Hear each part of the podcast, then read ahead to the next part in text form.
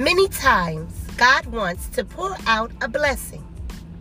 He will sit and wait because of his loving kindness.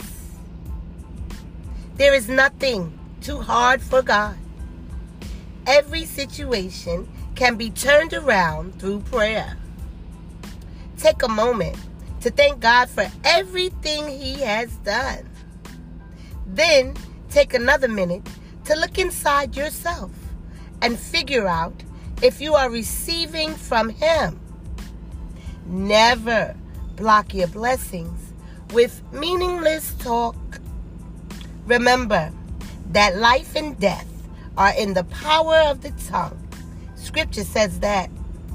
Speak life over yourself every day, and showers of blessings will follow you.